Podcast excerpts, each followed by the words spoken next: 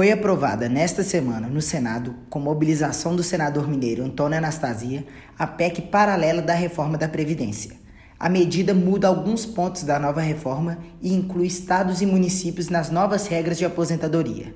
Com isso, os entes federativos podem, por lei ordinária, ou seja, aprovada por maioria simples, adotar integralmente as mesmas regras que valem para os servidores federais. Nós introduzimos nessa PEC, agora aprovada no Senado, que será examinada pela Câmara dos Deputados, as alterações da Previdência nos estados e municípios. Isso é fundamental para melhorar as finanças, não só de Minas Gerais, mas dos outros 26 estados da Federação e também dos municípios mineiros e brasileiros aproveitou-se essa PEC paralela para corrigir algumas injustiças maiores que haviam no texto principal já aprovado e a matéria agora será examinada pela Câmara. Mas é muito importante, a meu juízo, a sua aprovação, especialmente na parte relativa a estados e municípios que participarão de uma nova realidade previdenciária que vai facilitar as contas públicas, o que resultará positivamente para cada cidadão mineiro em mais recursos disponíveis para educação, saúde, segurança e infraestrutura.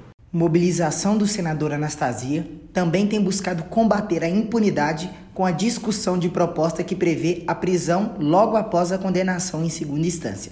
Durante a semana, ele se reuniu com a presidente da Comissão de Constituição e Justiça, Simone Tebet, com o presidente do Senado, Davi Alcolumbre, com líderes partidários e com o ministro da Justiça, Sérgio Moro, para buscar a redação de um texto comum que possa garantir o direito à ampla defesa e, ao mesmo tempo, coibir a impunidade no Brasil. Eu já me posicionei publicamente a favor dessa alteração da legislação e tenho trabalhado aqui no Senado Federal, junto com outros colegas, na tentativa de identificar um texto que seja um texto, vamos dizer assim, que passe com mais facilidade pela maior parte dos senadores é uma matéria extremamente controversa.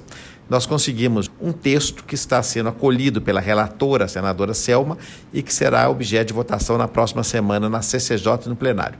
Acredito que é um texto que, modificando o Código de Processo Penal, ele avança, ele de fato dá um contorno adequado, permite essa execução provisória em segundo grau, após a decisão do tribunal, e ao mesmo tempo preserva o direito de defesa, preserva é, a questão do trânsito julgado, preserva as normas constitucionais. Então, é uma lei que atende ao anseio popular, hoje muito disseminado, mas ao mesmo tempo não fere a cláusula pétrea. A PEC paralela da Previdência foi aprovada em segundo turno no Senado por 53 votos a 7. A proposta agora vai ser analisada pela Câmara dos Deputados em dois turnos.